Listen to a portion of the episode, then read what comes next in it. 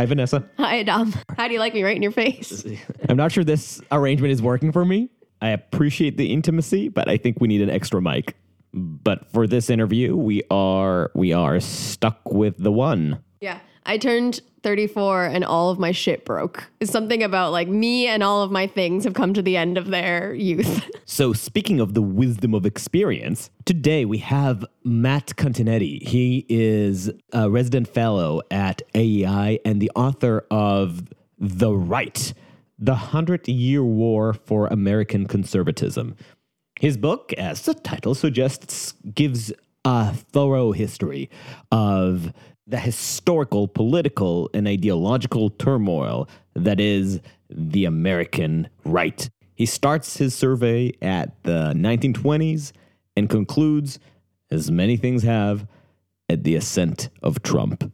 We actually didn't end up getting into the history as much as we had thought Yes. we would. And Matt rightly says, if you want to know the history, just buy the book. So do that. Um, but we did get to kind of unpack the, I guess, philosophical undergirdings of the Republican Party, of the conservative movement, uh, and its opposition to the left, as well as kind of the post liberal trends within it, which are complicating perhaps some of the ideological standings of the of the right. So it was it was interesting, and we also towards the end kind of got a little spicy with um, our conversation on hot like button topics like abortion and Which kind of seems to be our trend now. We were just we just save the abortion debate for last, right? uh, so it got it got fun.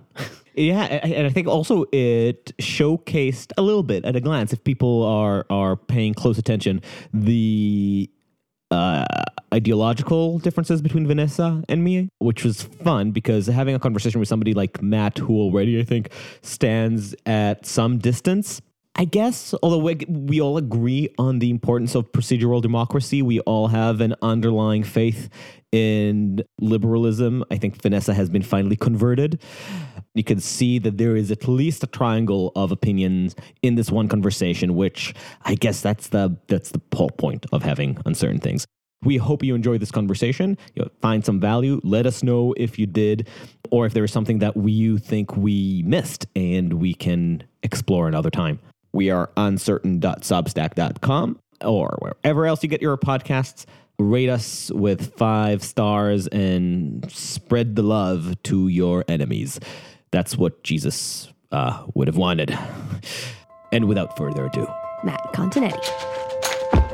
considering how many articles in the past, I'd say five years, uh, from journalists of, of very different political persuasions try to solve this question of what happened to the right, having something that some, from somebody who's actually coming from the right, thinking about this and putting the introspective work as well as the historical legwork into this question is incredibly valuable. So I, I want to plunge into this whole question of what American conservatism really is, but I want to start with the case made by Calvin Coolidge uh, that you quote in your book that I find the most rousing. He said, and I'm sure Matt, you can hum along, if all men are created equal, that is final. If they are endowed with inalienable rights, that is final. If governments derive their just powers from the consent of the governed, that is final. No advance, no progress can be made beyond these propositions. So, this is a profound statement about a certain line that should not be experimented with or changed just for the sake of progress in its own name. Okay. But if today you open the news and see the kind of people or the kind of ideas that cloak themselves with conservatism, you discover very different things. So I think the way to start would be from uh, distinguishing the Republican Party of today from the Republican Party of Calvin Coolidge, and that, of course, is uh, the story I tell in the right. Um, how how the party changed over the course of 100 years. The Republican Party today includes many people, I think, who abide by the principles of Calvin Coolidge and his constitutionalism. But it also has a very large populist faction, um, a faction that believes it's defending the Constitution, but is ready to take extreme measures to do so, and is also tempted uh, sorely by conspiratorial thinking as well as uh, strongman rule. So, unsurprisingly, a common criticism that came up when Trump ascended, a criticism you'd hear on the left was this is not new. This monster existed in the Republican Party and conservatism all along. This monster being the temptation of authoritarianism, of anti democratic populism. And so, for a lot of journalists on the left, the idea that the right was ever really about constitutionalism and protecting the American tradition of rights and liberties was less than persuasive. That in truth, it wasn't much more than a veneer hiding a will for power. And we can look beyond Trump you have Representative Lauren Boebert, who says that the founding fathers never really cared about separation of church and state, which is, of course, nonsensical. And, and thankfully, her colleague, uh, Adam Kinzinger, called it American Taliban. But it comes along with Republicans refusing to denounce an act to undermine the peaceful transition of power, which some might say is uh, inherent to the American tradition. So when you see people like Flynn or uh, uh, Boebert yeah, you can't blame people on the left for finding it hard to see the deferment to history and tradition as less than sincere. Look, I mean, on the religion and public life question, it is the fact that the conservative movement uh, has always believed that there should be a place for religion in public life, that religion should not be removed from the public square. Now, that's different from public religion, that is to say, different from the government actively propagating a belief system. But uh, the uh, conservative movement for a long time has opposed uh, mainly judicial and bureaucratic decisions that they feel has basically marginalized religious believers and religious ideas from the public square. This is a long-standing idea. There's now a, a new right in America that believes that the government should be a more assertive um, and in, in, the realm of public religion. And though uh, this is an idea that's taking hold in some quarters of the intellectual right, particularly on the new right, I've seen some uh, elements of the Republican Party, like uh, those represented by Congresswoman Boebert, uh, echo it, but it, I don't believe it's a mainstream Republican belief at this point. You're referring to the post liberal trend. That's right. This new right uh, which is often discussed, that's um, been shaped by uh, the Brexit vote and the rise of Donald Trump in 2016. Um, it goes by many names. Uh, one group uh, among it is called the post liberals. Uh, I'd say the majority of its members are associated with the group called the National Conservatives.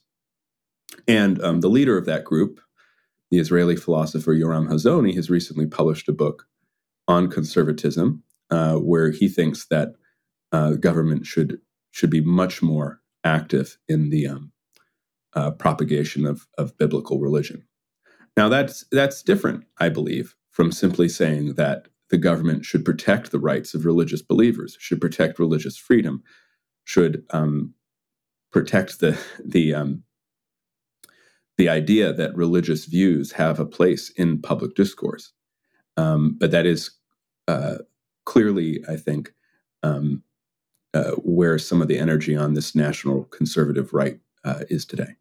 Just to clarify that point, it's one thing to say that my decisions as a lawmaker are informed by my religion, which know makes sense because you derive your morality from somewhere and just to say openly that i take mine from my um, traditional teachings shouldn't disqualify you in any way from the public discourse. That's one thing. It's another to say i am going to pass laws in order to force society into the mold of my beliefs. In other words to enforce or prioritize or give primacy to my views uh, my ethical religious views over others Yes, I, I mean, I, I, think so. I, I mean, again, I, don't see many people calling for these types of laws, um, but I would say uh, not just on the new right, but also among many conservatives in general, there is a belief that in recent years, the government itself has been propagating what is essentially a metaphysical belief system. It goes by the name of woke. So you'll see sometimes conservatives and Republicans say that the government should not be propagating those ideas and should instead, if the public square has to be free of all metaphysical beliefs,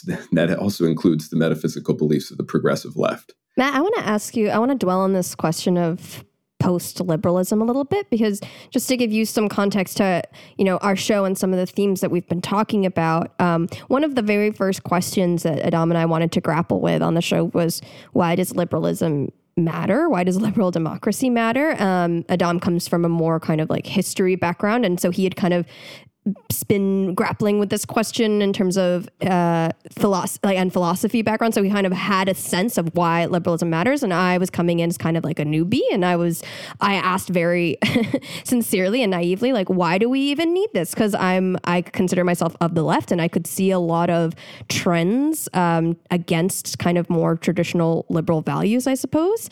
Um, and so this has been a question that's come up again and again, and I, I would love to know because I've been seeing the kind of of post liberal post liberal trend on the left, I would like to hear from you the roots of the post liberal trend on the right and and get a little sense of historically how the tension has been in the on the right between embracing uh, liberal democracy versus moving away from it. Thank you for that. I think the way to think about this post liberal movement on the right is to start from the position that many of the thinkers associated with it are deeply traditional Catholics. As a historian will know, uh, the Catholic Church's relationship with the United States over the centuries has not been uncomplicated. Um, and indeed, there was an effort uh, by American Catholics, both thinkers and politicians, in the middle of the 20th century to reconcile uh, Catholicism with American democratic capitalism. Um, and I'm thinking here of uh, the writer and philosopher John Courtney Murray. And of course, um, John F. Kennedy's presidential campaign was tied up in all of these debates.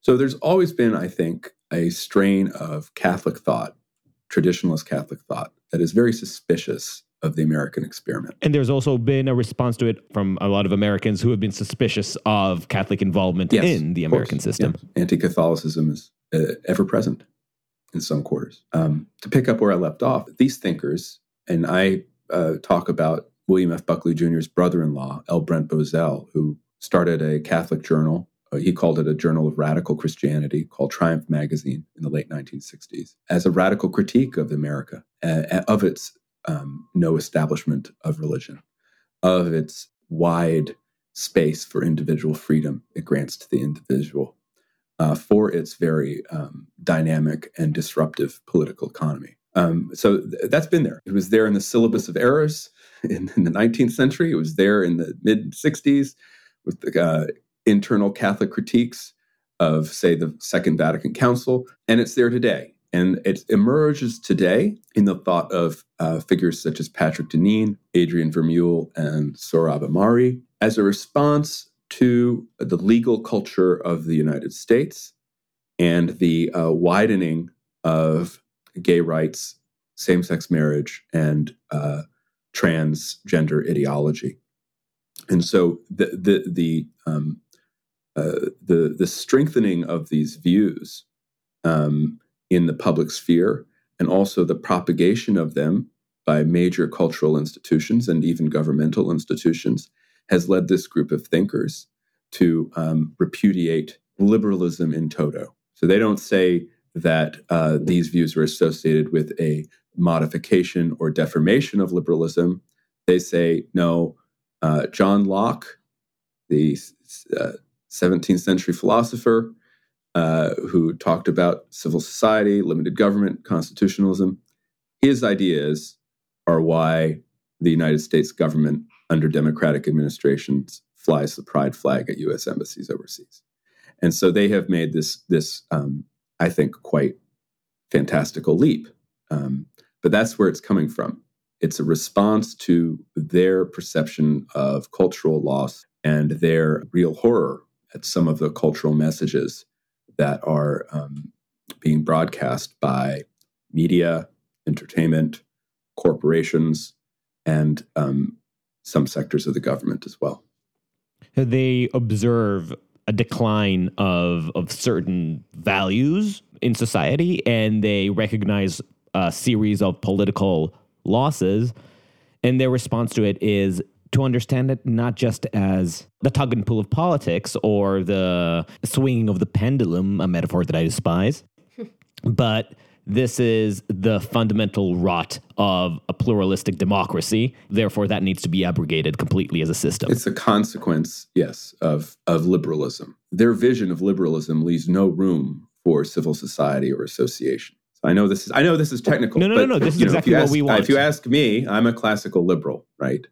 I believe in individual rights. I believe in constitutional government, the rule of law. But I also believe in civil society, the space in between the individual and the state, and all of the mediating institutions that exist between the individual and the state, the family, the church, the community, right? Vocations, the market. And I think it's the job of the conservative to keep all of these different things in balance. Some of the post-liberals, they don't they they don't see those institutions in between the individual or the state, or they think that they have been so corrupted by the philosophy of liberalism, there's no reason to uh, that they're they're beyond repair. That's why they're radicals. If it's beyond repair, you need to uproot the entire system. A, a classical liberal such as myself doesn't think you need to uproot the entire system. You need to repair what's broken, right, and build Right. up what's working. like a conservative does. but that's um, that's not a very popular view on the right these days. It's a self explanatory fact why the position of classical liberalism, if that's how we're going to call it, is a definitionally lonelier and more difficult position to hold because it doesn't tell you how to live your best life, how to find purpose, how to find direction. It tells you where you're not going to find answers to these questions, but then leaves you to figure it out on your own and construct your own institutions for meaning and community and leave it to you to bring people in. For a lot of people, absent the authority that requires association, they feel lost. Yeah, I would just say, yeah, right. I mean, I think sometimes classical liberals assume the existence of these intermediary institutions and assume that they're strong. And so I think where um, where maybe a Burkean perspective comes in, and to to modify classical liberalism is to say, no, they're not. You can't leave them alone. These intermediary institutions, they they need to be strengthened, and it, that takes work too. Sometimes it even takes law to do it, but you can't simply think in terms of the individual and the state. You need to kind of supplement classical liberalism with with an attention to these intermediary institutions because it's from those where you actually get your sense of of meaning and Right. purpose that you that you were talking about. It's from it's from your family. It's from it's from your, your church. It's from your your your community, your neighborhood, or your friend group that that you get a sense of ultimate meaning and purpose. If we leave those institutions to de- degrade and decline, then you are going to have people who are feeling alienated and animistic, and that's I think um, in some ways the root of many of our troubles today. So basically, to give the most charitable interpretation of the post-liberal position, from my perspective, even if even if we can all agree that pluralism and uh, liberal democracy were good in theory, in reality, in their current iterations, under uh, the forces of American capitalism and hyper individualism, they have thoroughly rotted the most valuable institutions in society and allowed them to crumble. So now we need to turn to the centralized government in order to rebuild those institutions basically from scratch. Yeah, they, you're right to suggest that this link that the post liberals and the new right perceive between economics and the mediating institutions. So they blame the decline of the family, say, or the um, the uh, easy access to pornography, or um, gender ideology that they oppose. They blame that. Or the right to, to buy any kind of contraception that you want and then go off and fornicate freely. I mean, you'll have to point me to a text, but yeah, that, I mean, some. I guess some of them are, are against contraception too. I don't know, um, but I'm going to say that they are blaming these social developments on an economic system. That's the other. That's another link that uh, uh, or leap that they make. They're saying it's capitalism is responsible for the degradation of the institutions, and uh, uh this is where I also part company with them because I don't think that causal link has been established. Um, I, I I follow the sociologist Daniel Bell, who always dis- made distinctions between politics, economics, and the culture. And the, he felt that all three operated independently. They were, they, were, they were related in some ways, but they were operated independently. And I think we can see examples of flourishing capitalist systems where the intermediary institutions are also flourishing. Um, so, so that, but you're right to say for the post liberals, they um, they go to the economic system, and you know that's tied up in liberalism too, because part of liberalism, of course, classically understood, is property rights and and exchange, right? So they so they're pointing to that, but I, I that's not where I go. This actually touches with something that I've been playing in my head for a while, and I notice it from both the left and the right, the post liberals on on on the wings of both sides. That the thing that they seem to often be complaining about when they talk about um, economics or even politics to some extent is actually a culture that they don't like. When I hear the left and, and I guess the right as well complain about the free market, they usually talk about the greed and the alienation uh, that, that comes with it and the selfishness. And that's a culture. You could call it a culture associated with American capitalism, but it's not. That's not the essence of a free market. A free market does not require you to act by purely selfish motivations. That's that's how certain society may have imbued it. But nothing about free exchange says thou shalt only consider your own self interest. Human nature maybe says that, but in theory, if you have a culture of strong communal ties, you'll make less selfish decisions, even within the structure of a free market. Uh, I think even with guns, a lot of liberals, their problem with gun culture is the gun culture. It's not they they try to legislate it away by saying that uh, uh, thou shalt not have guns, but the the problem is more a reaction to the I think the fetishization of guns or the turning of guns into some social toy that is not treated with uh, responsibility I'd say that you'd expect. So I think there's a lot of negative casting on on the economic model or the politics of liberalism where the issue at stake is really culture. Just uh, on capitalism uh, I think I think you're onto something when you mentioned human nature which is, you know, point tell me the system the political and economic system under which greed is non-existent. I mean, that's just it's, it's utopian to think that you could get a different system where humans wouldn't be greedy, humans wouldn't be selfish. I mean, and that's that's in some ways the genius of liberalism uh, is that it kind of accepts the reality of, of, of human nature and says, well, how can we make the best of this, right? Um, on the larger question about the role of culture, I, I, I, agree. I think there is something there that um, a lot of what's motivating the new right is cultural. Now they they tend to move toward economics, and they'll say, well, it's kind of it's globalization is responsible for this culture that I dislike. Um, that might be true in some cases. I, I happen to believe that uh, allowing China a totalitarian state to enter the global trading system was a mistake. Um, there are many conservatives who argued against it at the time in the late 1990s.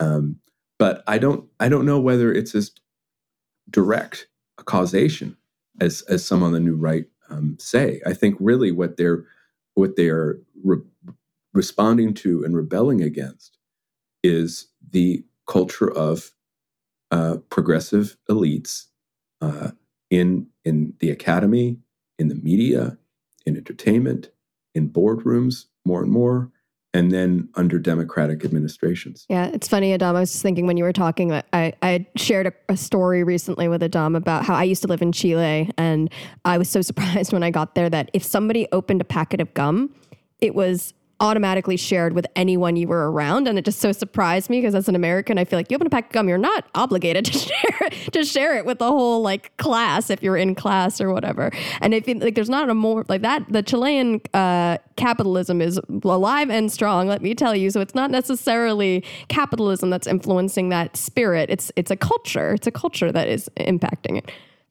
Well, also, if I can just interject, think about uh, immigrants to this to America who tend to form businesses and also tend to have the strongest families.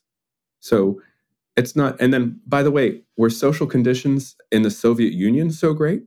I was waiting for that. I recall mm-hmm. Eastern Europe uh, and and the Soviet Union uh, dealing with all types of alcoholism, you know, uh, depression. All of it was not so. Mm. I don't see the connection between the political economy and the state of the culture that the new right does, and that your example also uh, uh, illustrates. Mm-hmm. I think.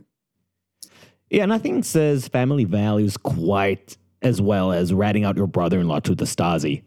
Yeah, well, think about Japan. I'm yeah. sorry, now you've got me on a. Japan. Japan is the most culturally conservative country, maybe in the world.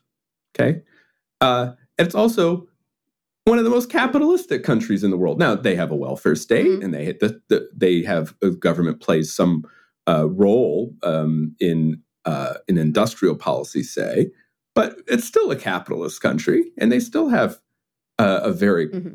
Uh, conservative culture. So it, it, that, this just the direct mm. causation, I think, just doesn't work. As an Israeli, yeah, or, or, or Israel. I mean, of course, becoming more capitalist lately. Yeah. Right, right.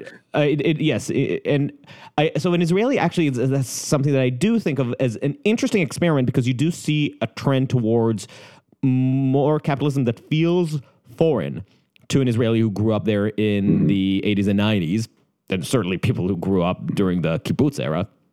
Um, a lot of the trends of the past 10 years, uh, largely, I think, uh, um, spearheaded by Netanyahu, have liberalized the economy and this just to show how difficult words are.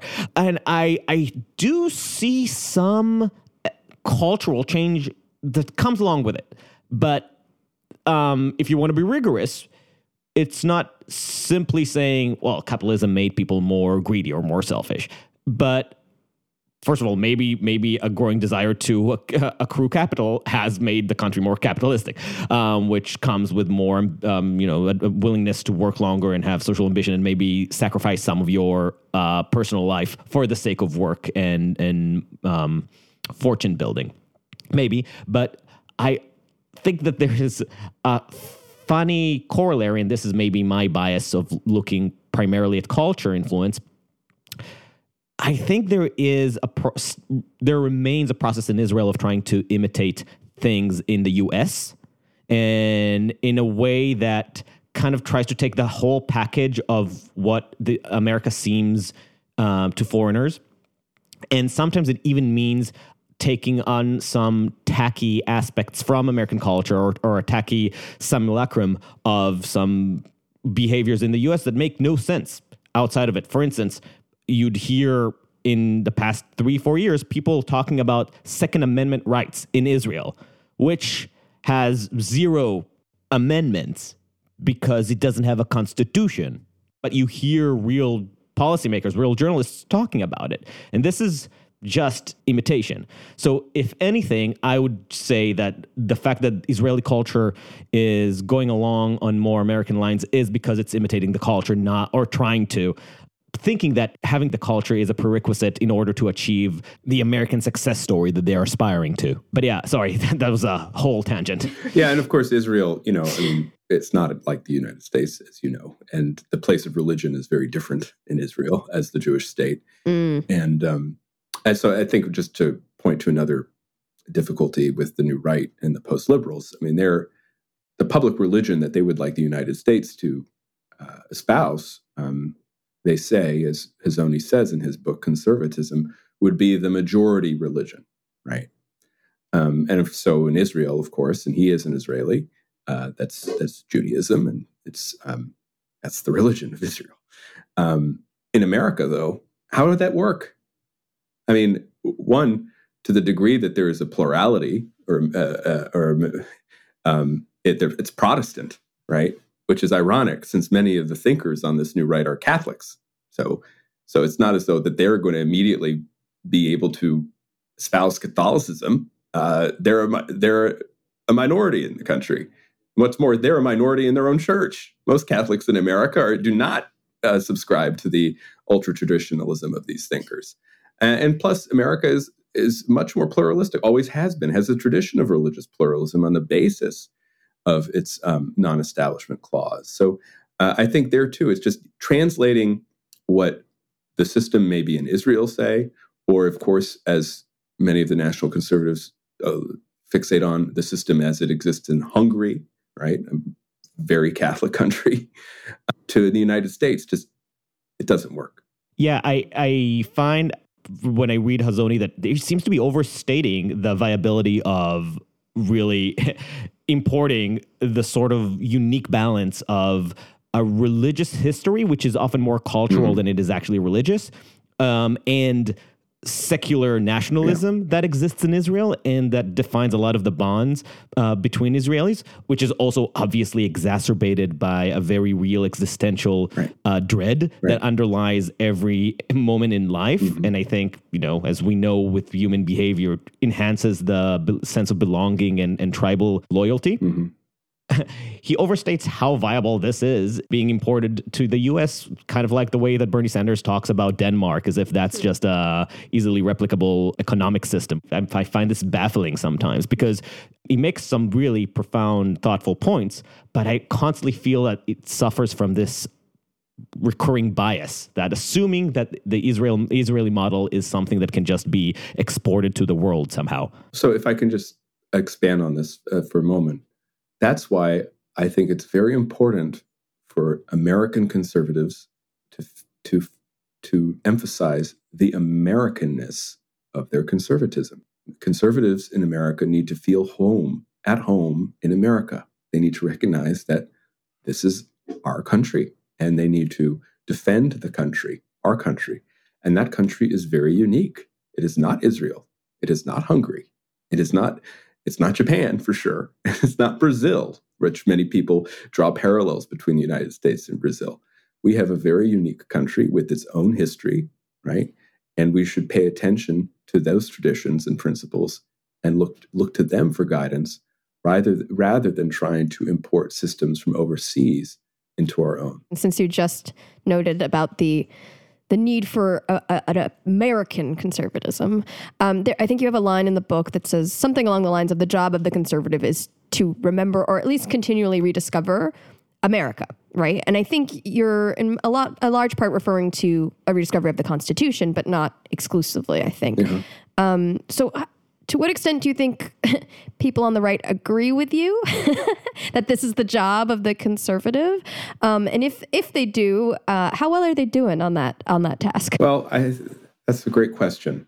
Um, it's interesting that in recent conversations, many people uh, people have have been drawn to that line, um, but it's typically not conversations with conservatives. You would think that conservatives would be um, interested in the past. And I'm a conservative who's very interested in the past, and traditionalists, you would think, be interested in the past. But um, right now, I think most of the right is focused on the present uh, uh, rather than the past. Um, and you're right. I when I say that the job of a conservative is to remember, or I say that, or I quote William F. Buckley Jr., which was the other part of what you're saying where he said that you know for the conservative needs to engage in this continual rediscovery of America. You start with the Constitution and the Declaration, the Bill of Rights, the Federalist Papers, but you don't end there. The American political tradition is continuous uh, over these some 250 years. It includes Lincoln, it includes Frederick Douglass, it includes um, uh, FDR, Martin Luther King Jr., Ronald Reagan, and it, and you need to have, a, I think, a very expansive view of it uh, to understand what it is that makes America uh, worth defending from a conservative perspective. And I think that the through line through all of those figures I mentioned uh, is is freedom and equal rights. That is, those concepts are, I think, uh, embedded in all aspects of the American political tradition. And so those should be our lodestars um, as we think about the challenges facing our country today. To what extent does rediscovering America also means accepting voices that were once radical or that were once on the left, um, oppositional, and maybe even in uh, a literal way anti-American, let's say Malcolm X, for instance, and re-understanding its role and its importance in the bigger story that is America. Right. Well, I think you should be aware of aware of those voices. Um, uh, in fact, it, as I was going through my catalog, I was, I was just thinking to myself, you know, where does someone like Gene Debs fit in, right? Um, uh, but I think I think where you where I would disagree kind of about inclusion or what the conservative ought to defend would be when figures turn anti-American. Mm-hmm.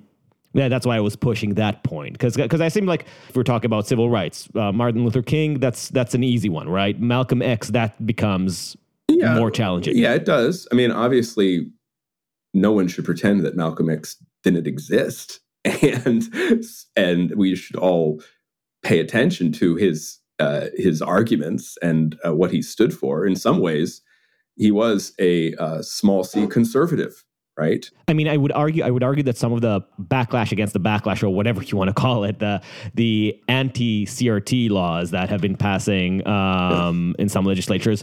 I, I, don't know if they specifically treated Malcolm X, but they do show a willingness to. Um, elide, ignore, expurgate parts of American history, right? Yeah, there are some some of the proposed legislation I think has gone too far. Sometimes the proposed legislation is not the same as the past legislation. So people should be aware of that. Right, right, right. Proposed legislation is for the cameras. I, I do believe that American history ought to be taught in the full and round, which means that you include the bad as well as the good. But you have to have both. And I think I think the trend um, uh, up until the past year or so was in just emphasizing the bad and not recognizing the good. And you have to have both, in my view. Mm-hmm. So I'm going to ask you this question about the status quo.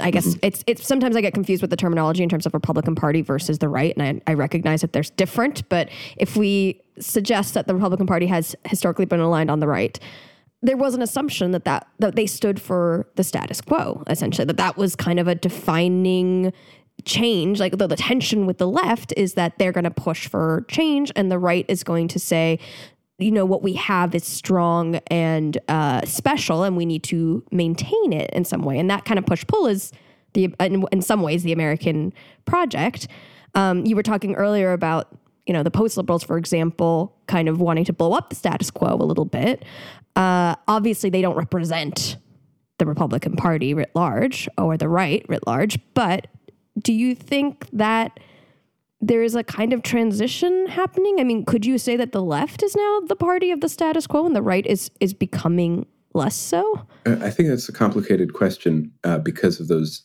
definitional issues that you mentioned mm. at the outset. I would say this that um, I think you could argue that the Republican Party was the party of the status quo in the 1920s when I begin my history. Um, but after uh, the Great Depression and FDR's election and the creation of the New Deal order, um, it's difficult to say that the conservative movement was for the status quo. Uh, when the conservative movement came into uh, form, formation after the uh, Second World War, it was explicitly against the status quo. The status quo represented by represented by FDR and the New Deal, and in some ways ratified by Eisenhower and his modern Republican Party.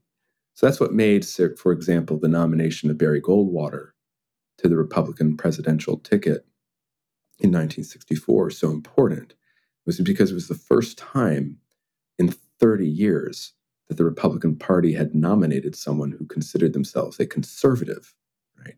And Barry Goldwater, if you read his book published in 1960, The Conscience of a Conservative, he did not represent the status quo. he wanted he wanted the things to change majorly. Um, so I, I, see how you know we can we often say, "Oh, conservatives for the status quo," and uh, liberals or radicals are for for change. That I think works on a philosophical level, but once we we kind of translate it to the realities of American politics over the last hundred years, it becomes a little bit more difficult. You know, so, what is the status quo in America today? I don't. Um, uh, I think you're you're right to say that, in some sense, it is a progressive status quo. Uh, the, the, the architecture of the New Deal, of course, still exists um, with just one real modification uh, uh, over the last hundred years, and that's the end of the uh, the welfare uh, program as it existed up until 1996.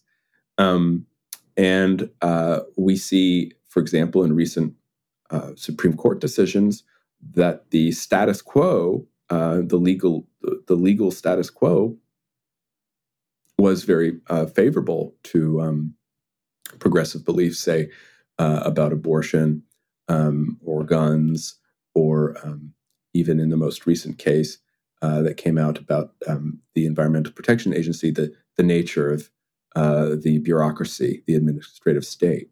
So um, that I think I think there you can see how the right in America is pushing for change because it wants to it wants to return to an earlier status quo, uh, the status quo of uh, over 50 years ago, um, in the case of uh, abortion, um, and uh, over uh, uh, almost 100 years ago in the case of the way in which the bureaucracy takes its cues from the Congress when Vanessa um, mentioned this question to me, I, I, was also just starting to like trying to figure out where I stand on it in my head. One of the problems in even thinking about this from again from the outside a little bit, the position of a conservative that seems to be reliant on some form of nostalgia, right? Because the idea isn't to completely, for most conservatives, I assume, to completely reimagine America, but rather to try and recapture some quality that they define as the right equilibrium, the, the the right status quo to return to, rather than completely, you know, start from scratch. I have a new idea. Hear me out, fellas. So, how do you land on the moment in history that you think is worth preserving? I'm sure you have a moment in time that, if frozen, captures the values of um, an American project worth defending. And you've reached that idea through scholarship and study. But you also have people on the right who seem to be attached to conservatism only in rhetoric. They claim to be hearkening back to some tradition that they imagine, but they're really trying to actuate to realize an America that never really existed. Can we even call all of this conservatism? Is this coalition real? Maybe the way to answer your question is to talk about actually when I, how far I do want to turn the, the clock back. that's a joke. That's a joke conservatives tell each other, which is you could see what kind of conservative you are by how far you want to turn the clock back. Right, right. right. I think something went wrong in the United States in 1968. Uh, I think that um, the uh, basically the New Deal political order um, uh, came apart in 1968, and it's never been repaired. And I think American liberalism changed in 1968 into something very different than it was prior to that. And um, I, I, think uh, I think uh, conservatives need to uh, try to fix what what went wrong.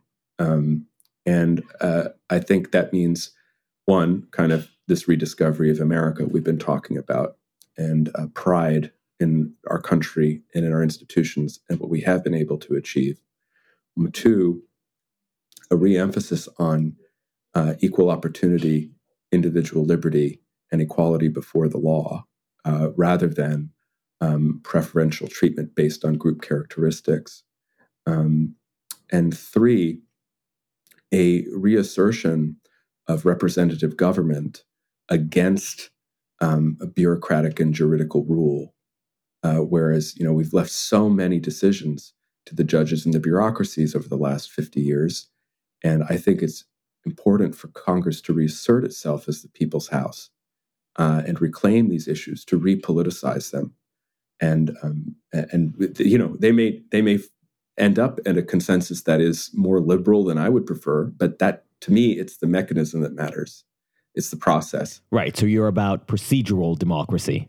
Yes, yes. I'm. A, I think conservatives should be firm believers in constitutional proceduralism uh, because it's that's the system that was set up uh, in right. 1787. And, and this is something that I think we're now are. I mean, for better or for worse, we're we're going to see it happening, right? I hope. To some extent. Yes, I think that's that's a result of the Dobbs decision this past week. Yeah, right. Uh, for you know the reversal of the Roe precedent on abortion in the Supreme Court returns that issue to politics. It had been removed from politics for 50 years. That is to say, there was no way in which the people's representatives could uh, have their say in, in, in the administration of that ruling.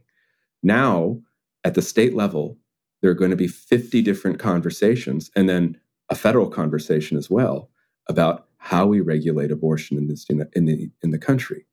And so I, I, I think that, from my perspective, was a victory for the original understanding of the Constitution, because I want issues to be debated in mm-hmm. in in this in the public square, and I want legislatures to decide these important issues rather than judges and bureaucracies. So, and I think I think in the last fifty years, it's been the judges and the bureaucracies that have asserted their will, and that's actually one of the major reasons we're dealing with this populist upsurge at the moment. Mm. I guess I guess one of my questions with with the recent Dobbs Jackson ruling is and and I'm you know again I'm from the left and so I'm I'm consuming left media but the the feeling is that you know my rights have been peeled back right? And and it's just it's and especially in terms of kind of supreme court rulings that historically when you do repeal something it's in service of providing broader rights not restricting rights. Um, and so i'd love i'd love to hear i mean you, you, said earlier that the lodestars of the of the right are freedom and equal rights. Yeah. um, how does it square when the the, the, this this ruling, despite the fact that it gives back um, kind of pol- uh, the opportunity for political debate on this issue, it also, at the same time, for a lot of the population, uh, it also restricts what they conceived as as, as a right. Right. Well, uh, I'd say the first thing is the ruling doesn't take away any rights. The the ruling restores the issue to the political process. So there will be legislatures, as as we all know, who are going to restrict the abortion procedure. And so the left. It doesn't impose restrictions, but it does eliminate it as a given right. It says there's no right to it in the Constitution. Yes. Which is facially true. So that so then it's left to the legislatures and from the left's perspective or the pro-choice perspective, there used to be a pro-life left tradition in this country. So from the pro-choice perspective, then that would mean yes, that be the restriction or in some cases the elimination. Um, very few cases in the two states, I think, so far have, totally banned abortion, or at least want to. This, what the issue eh, is so different than other issues, as was as Justice Alito says in the opinion, uh, because there's two lives involved. There's the mother, and then there's the unborn child. And so this is from the pro-life perspective. I will say, it's not actually a restriction of right it is the granting of the right to life. It, it is a liberty issue for the unborn child. And I understand that that's very con- uh, contested, what I just said. That's, that's a very contested assertion. But what I'm trying to do is to describe to you that from the pro life side of things, it is completely consistent with individual liberty and equal opportunity. Because in this one case, it's not just it's it's not just about the mother it's also about the unborn life. Which, of course, strains or challenges the validity of politicizing that question, right? Because if if we both sides agree that there are rights at issue, but this is a very dangerous thing to. To just leave to political discussion, right? The Civil War happened because we needed to agree on who counts as human and who doesn't. And this is the question at the heart of the abortion debate. I would say that um, just because, I mean, rights are obviously, you know, you know, regulated, right? So um, I think where this issue will land eventually, after after many years, uh, will be where many people think it started mistakenly in the Roe decision, which is to say, people believe that what Roe did was say, was legalize abortions in the first trimester, submit them to regulations in the second, and outlaw them in the third. It didn't do that. It legalized them for all nine months of pregnancy, and as we've revealed, uh, has been discussed in, in recent election cycles, sometimes even after delivery. So um, I think what the American public wants is the access to abortion or the availability of abortion in, the early part of pregnancy, and then increasing restrictions after that. And I think that's where we'll end up um, uh, as a result of this being repoliticized, being replaced into the legislative process. Um, and I, from my perspective, uh, I think that uh, pro-lifers should recognize that reality and accept it. You're right to say that there are more maximalist positions, uh, and that's where you you see some arguments on the right that actually this decision was flawed. That the court should have said that the unborn child has a Fourteenth Amendment right to life, and so there would be no abortion. Uh, I, I think that goes too far. Um, we have uh, one minute, and uh, I know. We, we, we, got to the real uh, Yeah. right, and we stuff right at the end. Yeah. So, so, so I guess this is. Uh, so, can you tell me the history of isolationism? uh, um, uh, no, we no. can talk for a few more. We can go over for a few more minutes if you want to address a different subject. we hardly got to tap into your uh, actual history that you present in the book. So, people could read the book; they'll get the history from the book. Th- yeah. th- that's true. So I guess okay. So so here's um, a f- version of the question that we've been playing around with. I, I mentioned the criticism that the monster was always there, that the tendencies towards authoritarianism were were always evident in parts of the right, and I'm sure that the a fair response is that it always was part of the left as well. So you can say the allure of authoritarianism exists in politics. Period. Um, so we talked a little bit about the new right and the Catholic connection, but obviously the the populist strand precedes that by a lot. So can you talk about the origins of the populist right and are we all bound to be swept by it? I think we have to recognize that populism is part of the American experiment and that American political tradition Mm-hmm. Right. that I was discussing earlier in the program. Populism is part of it. I mean, it's there Yeah. from the very beginning, from the from the original Tea Party to the Tea Party of 2009. Um, so, I, what, I think populism emerges As is revolution and radicalism. right? Yeah. Um, I think populism emerges uh, for two reasons. One, elites, uh, the people in charge, are missing something. They just are blind to something happening. And two, they're getting something wrong.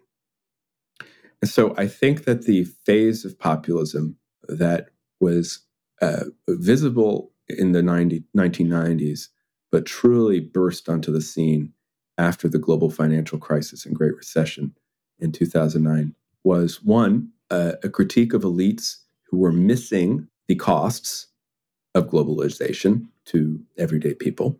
Uh, the costs not only in what happens to a community where when its anchor industry is outsourced, but also to the uh, social calamity that can ensue uh, when these mediating institutions we were talking about disappear. And so the example I give here is, you know, most people in Washington on the Republican side were not really aware of the opioid crisis until Republicans began campaigning for president in 2015. It's just it hadn't reached them because I, I live in the Beltway. Uh, we're a bubble here. You know, obviously we have our own problems because we do have a drug problem, crime problem, but it's not as bad as it is in other places in the country. So elites were just blind to it. And the issue that I think that um, the elites were getting wrong, and the populists were saying, you're getting this wrong, is the issue of illegal immigration and immigration more broadly to the United States. And that is, um, since uh, Reagan's immigration reform in 1986, uh, both parties had been uh, pretty accepting of immigration and um, kind of uh, ambivalent about um, illegal migration through the southern border. Um, and the populists who showed up uh, to oppose President Bush's um, immigration reforms in his second term were saying, "Stop, stop this! It's it's too much." Uh, and the fact that neither party, no Beltway elite, was talking about the costs of globalization or talking about stopping illegal immigration rather than regularizing the status of those who had come here illegally brought Donald Trump to power. So that's that's where that's where I think the current populism emerged came from, and I don't think it's going to uh, subside until those two issues uh, are addressed successfully. But the question is, are those fundamentally the issues? And I have this debate with um, a friend of the pod, Batya Ungar Sargon, a lot, whether the impact of globalization really is the root cause. It surely is part of it. And it's impossible to deny that some of the appeal of Trump with many people is because he was able to address a real dread about the harm caused by globalization truly felt by a lot of people who should not be maligned as racist or xenophobic. But there are also people who would join the, the, the Trump train because it legitimizes their cultural anxiety. And it's not necessarily xenophobia, but just a fear of cultural change, which is very different from economic anxiety and uh, can metastasize into bigotry. Now, Democrats and, and the media have done majestic work batching all these people together and sweepingly declaring them racist and deplorable, which is as amoral as it is political malfeasance. But the amorality and failure of the Democratic Party and, and the media doesn't mean that some of those darker elements aren't there from forms of anti-democracy and bigotry, anti-Semitism, et cetera, et cetera, et cetera, that get absorbed into the bigger movement. And I guess my question is, thinking of Buckley drawing lines in the sand to keep the Bircher Society out, how much should a party be responsible to discern and sift out those elements to the extent that you agree that they even exist? Well, I think you have to start um, from the recognition that um, in headed into the 2016 cycle, the only candidate who was talking about, say, cons- constructing a border wall um, between the United States and Mexico uh, was someone who most people initially dismissed as a clown show, as a freak, and that the um, kind of heir apparent in 2016 was uh, Jeb Bush, the former governor of Florida, brother to George W. Bush. Uh, and Jeb's plan was uh, extremely pro uh, immigration um, and um, didn't really address the, the, concerns about security or immigration levels that that that many uh, voters have. Um, so, uh, I guess uh, I would say that the existence of these dark elements, while they need to be suppressed, shouldn't delegitimize the issue um, overall. No, but I grant you that completely. Right. But the reverse should also be true. The fact that establishment Republicans of yore and the Democrats have done such a bad job of distinguishing serious concerns from more frothy tendencies doesn't mean that the bigotry doesn't exist and inform some of those um, Yeah. Well, I anti-immigration politics. I agree with you. Right. No, and my and my right. And uh, so my question is, if we are trying, because we, we are talking about um, incorporating populist anxieties, populist concerns into the mainstream, or rec- or using that to recognize where the mainstream had blind spots. How do you do that without, oh, while still making sure to create a line? That's why I was um, thinking of Jeff Buckley of creating that line between the groups that should not be allowed in, or the voices that are still that still belong outside the pale. I think it's very hard to do on the immigration issue, um, simply because it's you know it, is tied up with uh, uh, who do we who does who do we allow uh, into the country.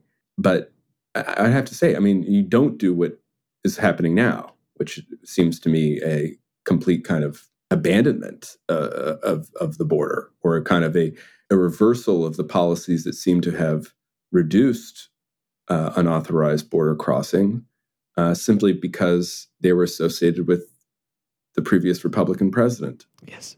Not only that, try, hoping that the Supreme Court is going to save you from having to make a choice on the matter. Biden didn't have to do what he did on day one that uh, caused the the crisis, which has been going on. Really, I mean, I think he was asked about it at his first press conference in March of 2021. It's over a year now, and we just have this week where we we talk um, those uh, awful uh, awful victims of human trafficking uh, uh, found in the truck in Texas. He didn't have to do that.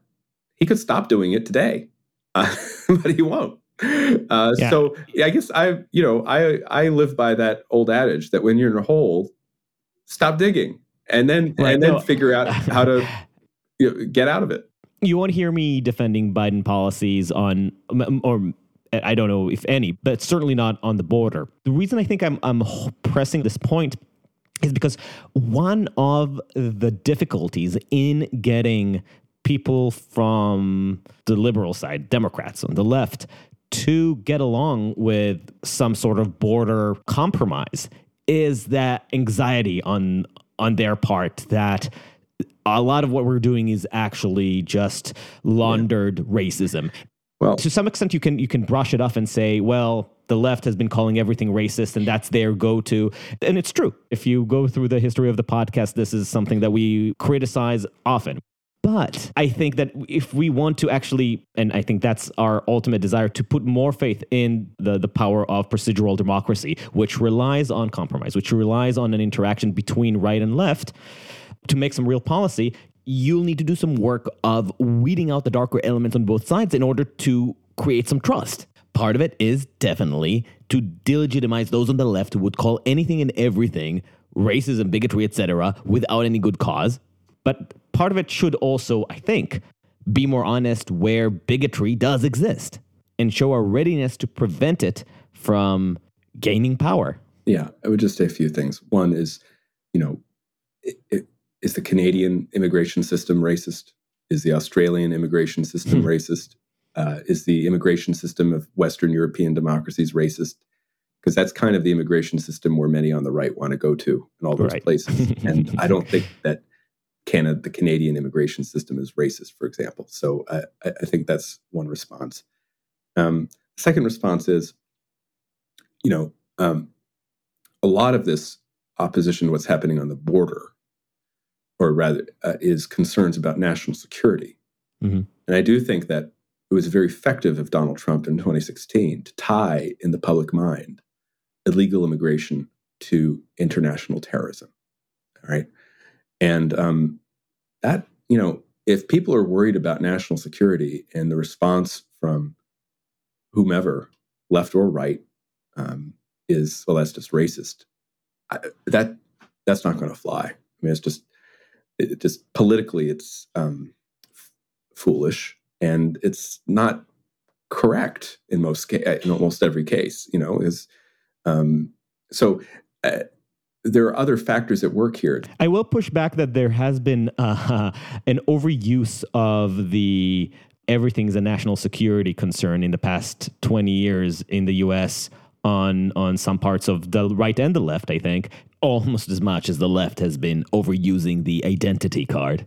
Yeah, I mean, it doesn't. Yeah, that doesn't mean that people won't say that they're worried about national security. No, no, but right, right, right. But uh, but I think our, our ideal is to actually to cut through just the the, the political rhetoric that at some point actually undermines uh, the position, which is what I'm trying to do with the left. Um, to the point where okay, what are, are the, the true concerns? Is it really national security concerns that that def, um, um, underlie some of the um, calls for border reform? There are a lot of real concerns for personal security, for sure. But national security to me implies war. Uh, is that is that on the same level? I, I don't know. Uh, I mean, and I'm Israeli. You know, I'm th- all yeah, I was for going to really say you're like, Israeli. You know, there's national a security. security, fence. You know, so uh, I think many Americans would point to that example. Yep, but the comparison could also be facile and specious sometimes. But I guess yeah, that's a whole other discussion. So I I guess uh, Vanessa, want to do blind spots?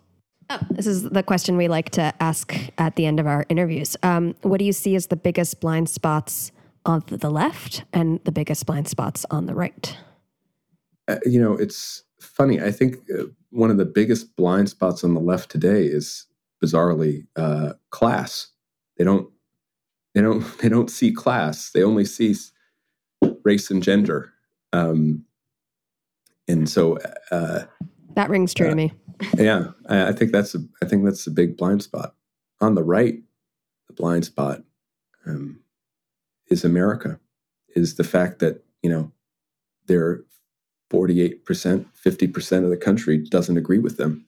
That doesn't mean the people who disagree with the right are un, are un-American or anti-American. They're still Americans. Hmm. Um, they, you know, uh, they have reasons for their beliefs, and I, I think the right needs to pay more attention to them. I think the reason why Republicans lost the presidential election of 2020 was uh, the presidential candidate thought that he only needed his own supporters to win re-election, and that was wrong.